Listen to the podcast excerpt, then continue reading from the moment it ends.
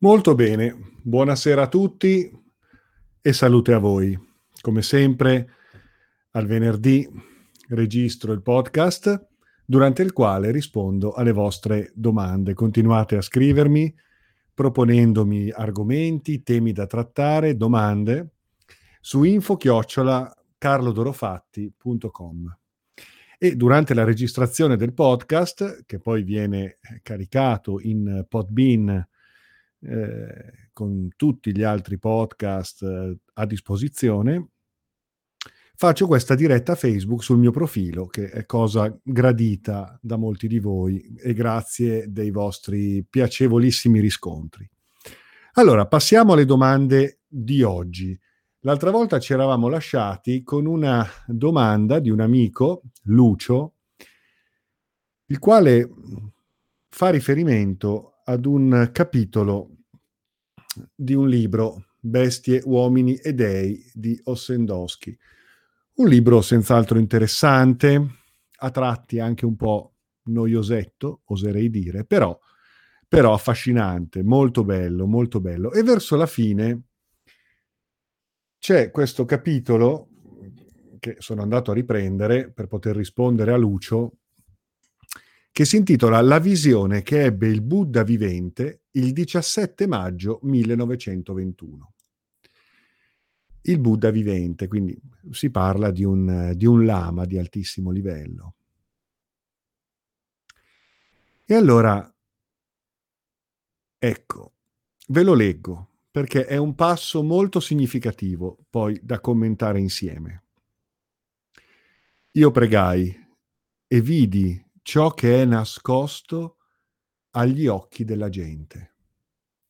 Davanti a me si stendeva una vasta pianura circondata da montagne lontane.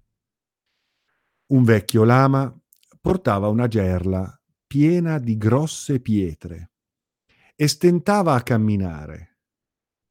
Apparve dal fiume sopra un cavallo bianco un cavaliere bianco vestito e gli disse Dammi la tua gerla, io ti aiuterò a portarla fino alla Cure, che era il posto dove doveva andare questo vecchio.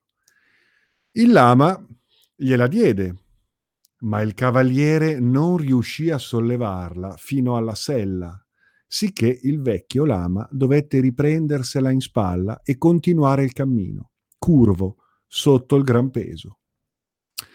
Allora venne dal nord un altro cavaliere, ma vestito di nero, e sopra un cavallo nero. Si avvicinò al lama e gli disse Oh stolto, perché ti affatichi tanto a portare queste pietre che si trovano per terra dappertutto? E spinse il cavallo a urtare col petto il lama. Le pietre si sparsero a terra, ma nel toccare il suolo si mutavano tutte in diamanti. Tutti e tre si precipitarono per raccoglierli, ma non c'era modo di staccarli dal suolo. Allora esclamò il vecchio lama, Oh dei, per tutta la mia vita io ho portato questo duro fardello e debbo perderlo ora, che così poco cammino mi restava da fare. Oh, i dii grandi e buoni, aiutatemi! Tosto apparve un vecchio dal passo malfermo e senza fatica raccolse tutti i diamanti e li pose nella gerla li ripulì dalla polvere, si caricò in spalla al fardello e partì, dicendo all'ama Riposati un poco. Io ho portato ora il mio fardello a destinazione e, bo- e ben volentieri ti aiuto a portare il tuo. Ben presto si allontanarono, fuori di vista, mentre i due cavalieri cominciarono a combattere. Combatterono tutto il giorno e la notte seguente, e quando sorse il sole sulla pianura, né l'uno né l'altro erano più là, né vivo né morto, e non restava traccia alcuna. Questo il racconto che rimane enigmatico nel libro, perché nel libro si sottolinea il fatto che a questo enigma non viene data risposta. Questo racconto rimane così, dato senza ulteriori commenti. E il mio amico Lucio dice, mi chiamo Luciano, eh, ho appena letto Bestie e Uomini Dei, il racconto termina con le due pagine che allego, e che sono qui. Chi sono i due cavalieri? Chi è il vecchio che aiuta il lama? E allora andiamo a investigare un po' questa bellissima faccenda. Abbiamo un lama, ok? Gerla sassi, che poi scopriremo non sono i sassi. Per tutta la vita porta questo fardello e deve portarlo a destinazione. La destinazione della sua vita, il fine della sua vita, là dove la sua vita avrà significato, pieno significato porta questi sassi che non sono sassi. Scopriremo che sono diamanti. E fa fatica, quasi si lamenta. Hm? E allora ecco arrivare due personaggi. Il primo è un personaggio intriso di un certo qual buonismo, direi, forse addirittura presuntuoso, perché dice dai a me, ci penso io, te li porto io, e non riesce neanche a sollevarli. Perché non riesce a sollevarli? Perché non sono alla sua portata. Non sono alla sua portata, non sono i suoi sassi e non è in grado di sollevare quel valore, quell'esperienza, quel fardello, quel fardello spirituale, quel valore spirituale. Non è in grado di sollevarlo, non gli appartiene. Ma non solo, non è all'altezza, non ha la forza, e allora desiste. E scoraggia ancora di più il vecchio lama che dice, ah vabbè, ok, me li devo riprendere e devo proseguire il mio faticoso cammino. E arriva l'altro cavaliere, un po' più smaliziato, un po' più sarcastico, cinico, dice, ma va, guarda quanti sassi che ci sono qui. Lui non può capire, non può vedere la differenza tra i sassi e i diamanti. Non può comprendere, tant'è che questi sassi si riveleranno diamanti solo nel momento in cui, prendendo in giro il vecchio lama, lo scansa, lo fa cadere, cade la gerla, cadono questi sassi che si riveleranno essere diamanti. Quindi questo cavaliere nero, sprezzante, disincantato, cinico, non è certo d'aiuto al vecchio, l'ama, fa cadere le pietre. Ma la cosa interessante è che rivelatisi diamanti, queste pietre, nessuno riesce ad afferrarle. I due cavalieri perché non gli appartengono, non sono il loro valore spirituale, non sono la loro esperienza, la loro ricchezza, non possono staccarli dal suolo, ma neanche il lama riesce a staccarli dal suolo.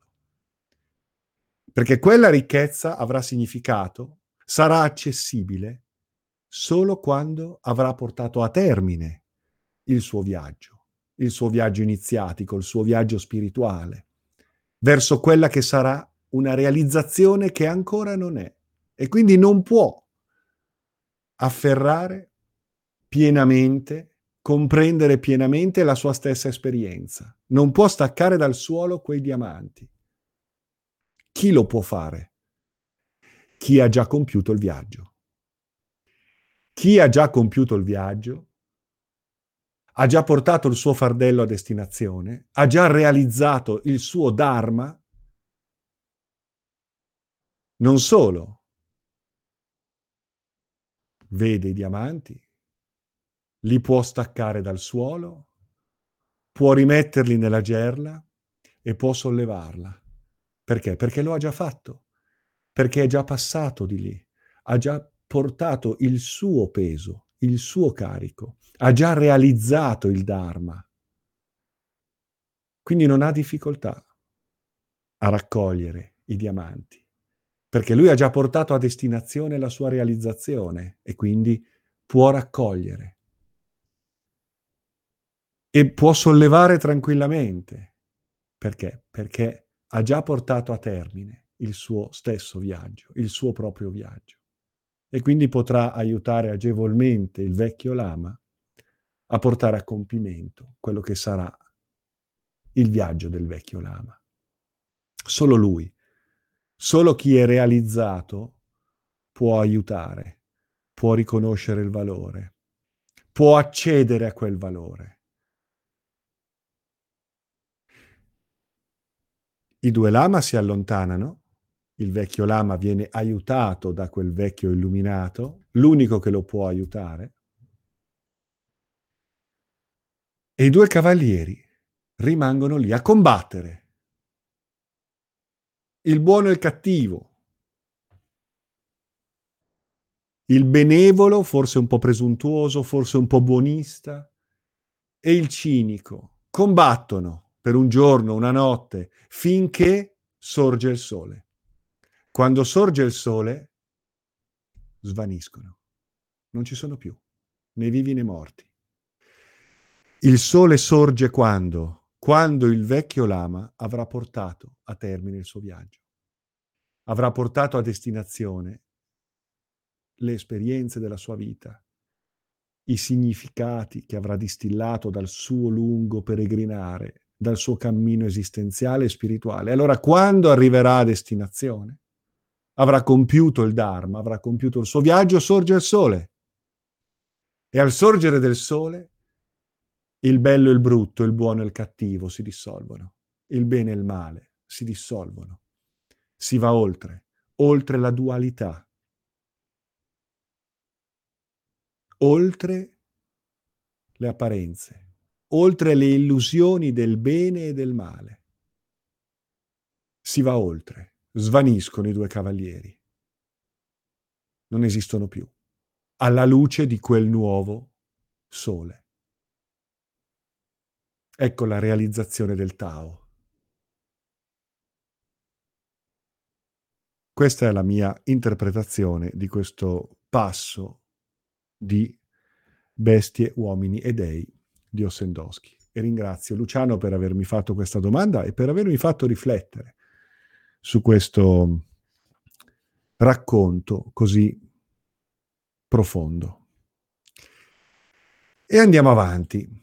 Francesca, una mia amica e tra l'altro eh, impegnata con l'accademia, con il percorso accademico da me proposto, sapete che l'accademia è online, si può cominciare in qualunque momento perché le giornate sono tutte registrate on demand, si può cominciare in qualunque momento, il programma lo trovate nel sito carlodorofatti.com, andate a vedere la parte relativa all'accademia, troverete il programma, eccetera, eccetera. Bene, Francesca mi chiede, ascoltando la tua lezione sul viaggio sciamanico e facendolo, una lezione che abbiamo tenuto qualche tempo fa proprio per gli studenti dell'Accademia, mi è capitato più volte di essere colorata da qualcuno o di colorarmi prima che, che prima di iniziare. Volevo quindi chiederti se potevi spiegare il ruolo dei colori nella maschera degli sciamani. Perché lì, ad esempio, avevo del bianco, del nero, del rosso. E se anche c'è un significato su come vengono posizionati i colori e le forme stesse, una linea dritta piuttosto che obliqua, una croce, eccetera. Bellissimo, stupendo. Sicuramente questa domanda merita un approfondimento, magari terremo dei seminari sul trucco sciamanico, il trucco sciamanico, anzi c'è Laura che si sta proprio preparando per eh, questo tipo di approfondimento che proporremo durante una giornata quando sarà possibile fare le giornate dal vivo. Bisogna fare una ricerca, una ricerca storica, una ricerca antropologica, direi, oltre che magica, esoterica, per eh, entrare in questo straordinario mondo. Il trucco è sempre stato utilizzato in senso magico proprio, prima ancora che in senso estetico. Ci sono dei colori di riferimento che cambiano anche in base al luogo geografico, alle materie a disposizione e all'ambiente che fa da riferimento e, e quindi contribuisce a un certo tipo di cultura. E poi certamente ci sono delle forme, dei segni magici che vengono messi sul volto. Ora, io potrei dirvi che cos'è il bianco, che cos'è il nero, che cos'è il rosso, che cosa significa farsi una linea o una spirale o seguire in modo curvilineo i tratti del volto. Ma sarebbe solo una mia opinione. Ma anche se ve lo dicesse uno sciamano, sarebbe solo una sua esperienza, dettata dalla sua cultura, dalla sua magia. Sicuramente possiamo condividere delle esperienze e farle nostre. Però io penso che la cosa migliore sia proprio fare l'esperienza. Guardarsi allo specchio mentre ti trucchi o vieni truccato da una persona consacrata a questo ruolo magico, sciamanico, iniziatico. Eh? Faremo queste esperienze insieme, le faremo. Appunto, Laura si sta proprio preparando per questo tipo di esperienza, che è un'esperienza non solo legata alla tecnica del trucco, ma alla... è un'esperienza iniziatica, quindi spirituale. E beh, ma dimmelo tu, Francesca, che cos'è per te il bianco, il rosso, il nero sul tuo volto? Come si collocano questi colori? Dove vorresti collocarli? Come li sentiresti? Cos'è per te una linea, una curva, una spirale, un segno magico? Certo, se andiamo a leggere i libri di armocromia, di cromoterapia, il significato dei colori, fermo restando che in base alle diverse culture i significati possono anche cambiare. Vabbè, siamo capaci tutti, ma prendiamo un libro, facciamo una ricerca sul web, troviamo il significato dei colori, il significato dei colori nel trucco, il trucco nella storia, troviamo parecchio.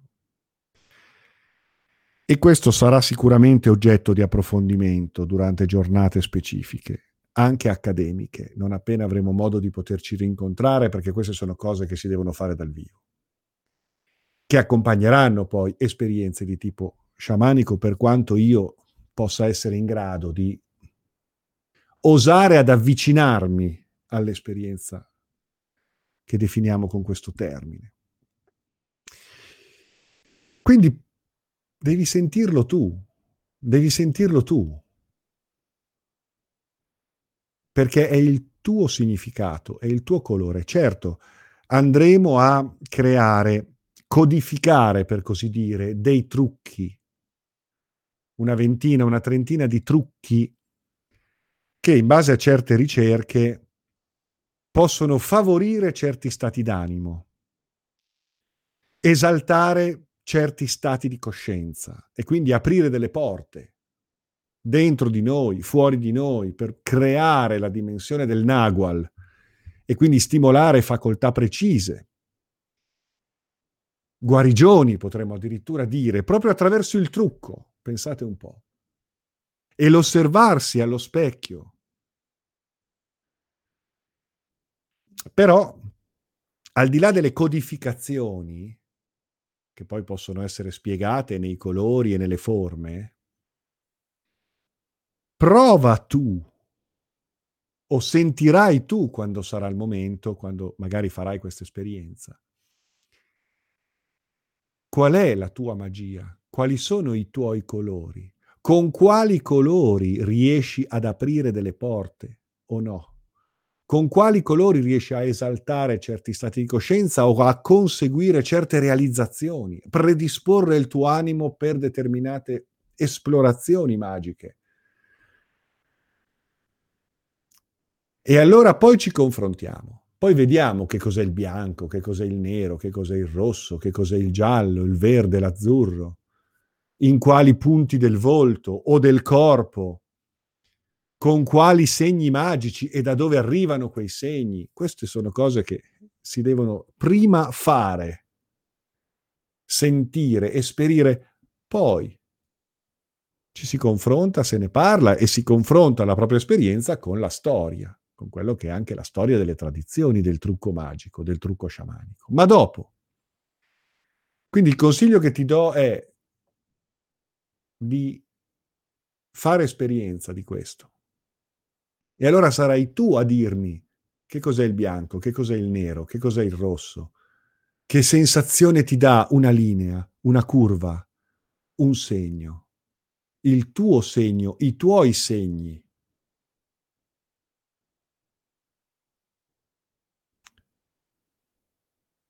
Ti ho risposto e non ti ho risposto, però ci siamo capiti.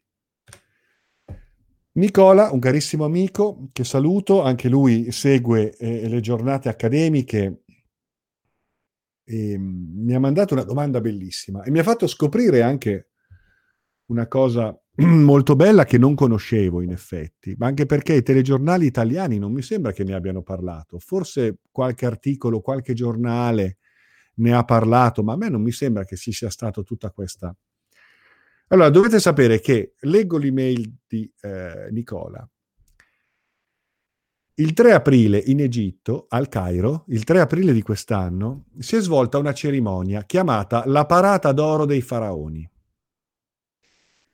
Tra l'altro trovate, e ve lo posterò come commento qui, eh, un video stupendo che in un quarto d'ora fa vedere questa parata, questa cerimonia, adesso cerchiamo di parlarne, la parata d'oro dei faraoni, il 3 aprile in Egitto, al Cairo, in cui 22 mummie di faraoni e regine sono trasferite ad un nuovo museo. Quindi si è aperto al Cairo un nuovo museo e queste 22 mummie, ma mummie importanti, eh? parliamo di Seti I, Seti II, di Amenop, Amenopet, Amenhotep I, eh, la regina Teie, eh, Asepshut, parliamo di faraoni e regine di altissimo livello, di altissimo calibro. Eh. 22, e già questo è interessante, 22, mm? richiama un po' alle lame dei tarocchi, agli archetipi maggiori, eh? 22, bello. 22 mummie vengono trasferite. È stato un evento di portata nazionale a cui hanno partecipato le maggiori autorità compreso il presidente.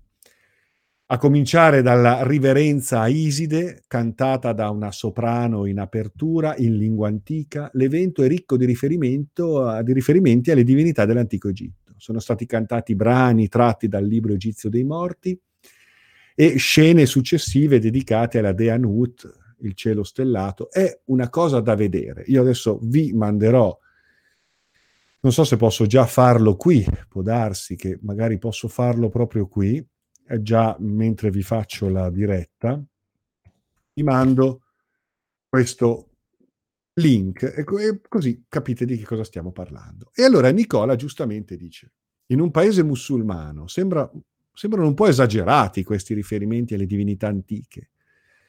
E la domanda è, si tratta di una cerimonia magica o addirittura un'operazione teurgica atta a evocare entità spirituali? Quali potrebbero essere gli scopi degli organizzatori? Allora, io penso questo. È stata fatta una cosa grandiosa. Se vedrete il video vi renderete conto. L'ho anche messo come post eh, proprio oggi pomeriggio sul mio profilo. È una cosa grandiosa hanno fatto, bellissima, a me è piaciuta molto, commovente direi quasi. Che cos'era? Era uno spettacolo? Una kermesse turistica? Un'esibizione politica? Un rito? Sicuramente è stata una grande cerimonia. Non hanno badato a spese. Ora, proviamo a fare delle considerazioni dal punto di vista esoterico. Sicuramente è stata un'operazione che ha avuto dei riflessi anche su altri piani. Siamo in Egitto, non è una ricostruzione cinematografica, i luoghi erano proprio quelli, infatti è stata fatta in contemporanea un'operazione, uno spettacolo a Luxor, eh, sulla piana di Giza, ehm, a Saqqara, eh, al Cairo, quindi vari luoghi. E in una forma dove la ritualità è evidente, potente. Quindi ha avuto sicuramente dei riscontri, dei riflessi. Siamo lì, nella terra di Chem. e si spostano dei faraoni, delle mummie. Dal punto di vista esoterico, un'operazione del genere va accompagnata con una sua solennità, con una sua ritualità. Pensate che qualche giornale no, sta scrivendo che qualcuno dice che tutto questo potrà portare sfortuna, la maledizione dei faraoni. Insomma, stanno già moltiplicandosi no? le, le, le, le, leggende attorno, le fantasie attorno a questo. Però sicuramente spostare quelle cose dal punto di vista esoterico, sì, ha delle implicazioni, ha delle conseguenze. Siamo in Egitto, i posti non sono comuni, luoghi di potere, zone di potere di altissimo rilievo, si spostano faraoni. E quindi certamente tutto questo implica una ritualità precisa e si riflette su più piani del possibile. Smuove che cosa vada a smuovere? Non lo so, ma se è fatto con intenzionalità, allora possiamo dire che sia, si sia trattato di un rituale teurgico. Se è stato voluto in quel modo per cui non era solo uno spettacolo, ma era qualcosa di più. Non lo sapremo questo, lo possiamo ipotizzare guardando questo scenario straordinario, questo spettacolo straordinario. Però sappiate che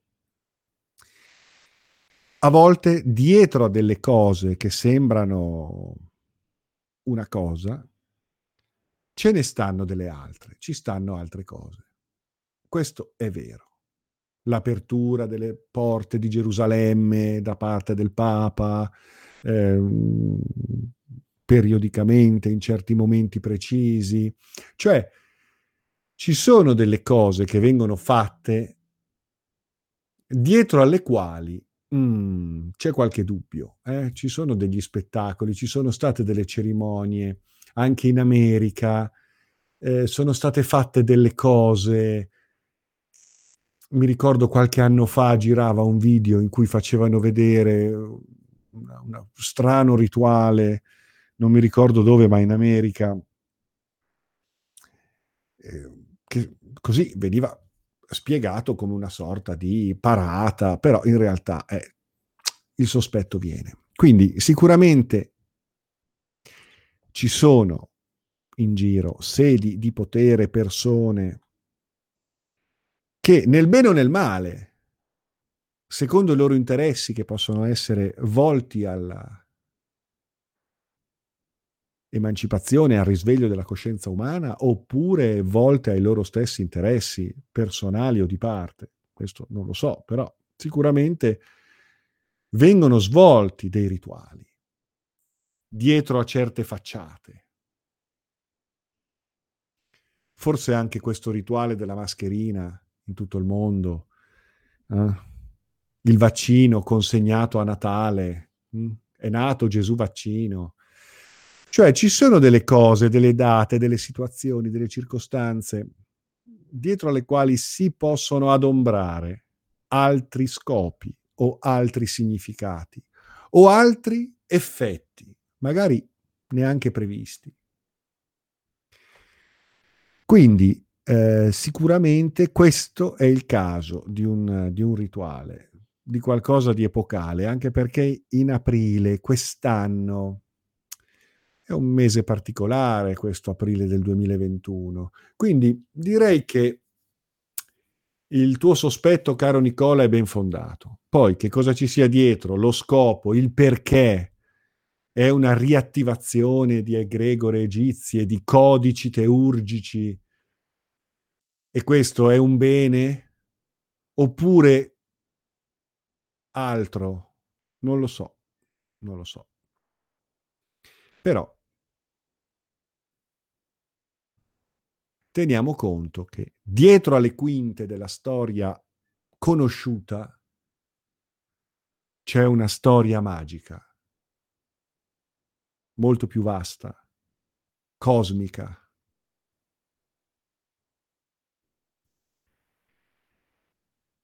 sulla quale possiamo anche dire delle cose, ma non adesso, non qui. Mm? Bene, un'altra domanda allora, mi si chiede, sto leggendo il bardo Todol, hm? il libro tibetano dei morti, quindi basta, boom, cambiamo scenario, dall'Egitto ci trasferiamo in Tibet. E, um, parla di meditazione, della visione profonda. E qui mi si chiede se in accademia si svolge questa meditazione profonda? Allora sì, tenete conto che questa è una di quelle cose che è difficile da spiegare, bisogna fare, bisogna farla. La meditazione profonda è uno stato meditativo che si può conseguire gradualmente con un certo esercizio, poi la meditazione diventa uno stato dell'essere, un modo di essere, un modo di vivere la propria vita 24 ore su 24. Eh? Quindi da tecnica diventa modo di vivere, lo stato meditativo, qualunque cosa si faccia.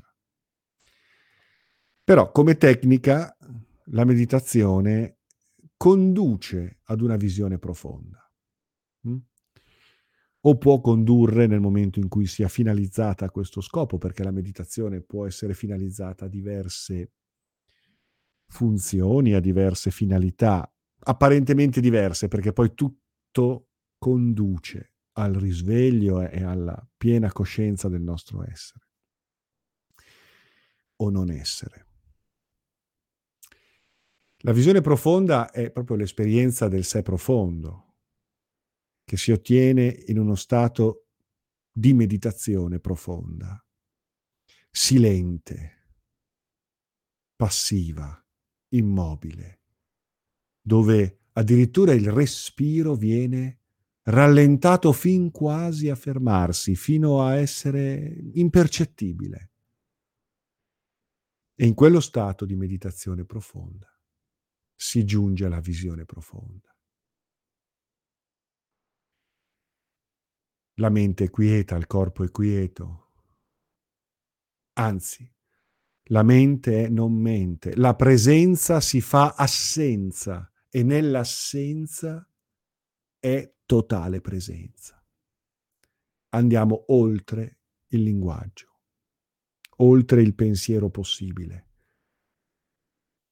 Sì, in accademia facciamo esperienze di meditazione profonda, poi conseguire lo stato della visione profonda dipende da quanto ognuno abbia a cuore il proprio progetto spirituale.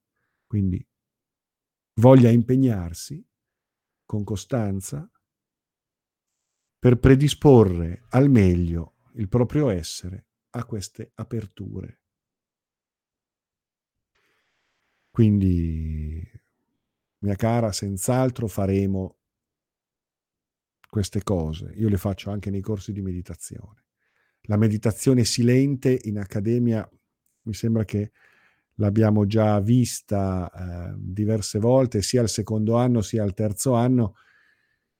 Um, se per caso non hai visto quella lezione, ne parliamo, vediamo. Comunque, la prossima volta che ci vediamo, la prossima giornata, io adesso non mi ricordo se sei al secondo o al terzo anno, adesso non ho quel file aperto, eh, magari faremo, a prescindere dall'argomento che tratteremo, faremo, daremo spazio a, a questa esperienza per poi magari approfondirla eh, ulteriormente. Ultima domanda. Un'altra cosa, leggo che ci sono meditazioni, anche fatte da visualizzazioni immaginative. Per come sono fatta io mi risultano eh, molto efficaci, mi piacciono, le sento mie. Ne possiamo fare?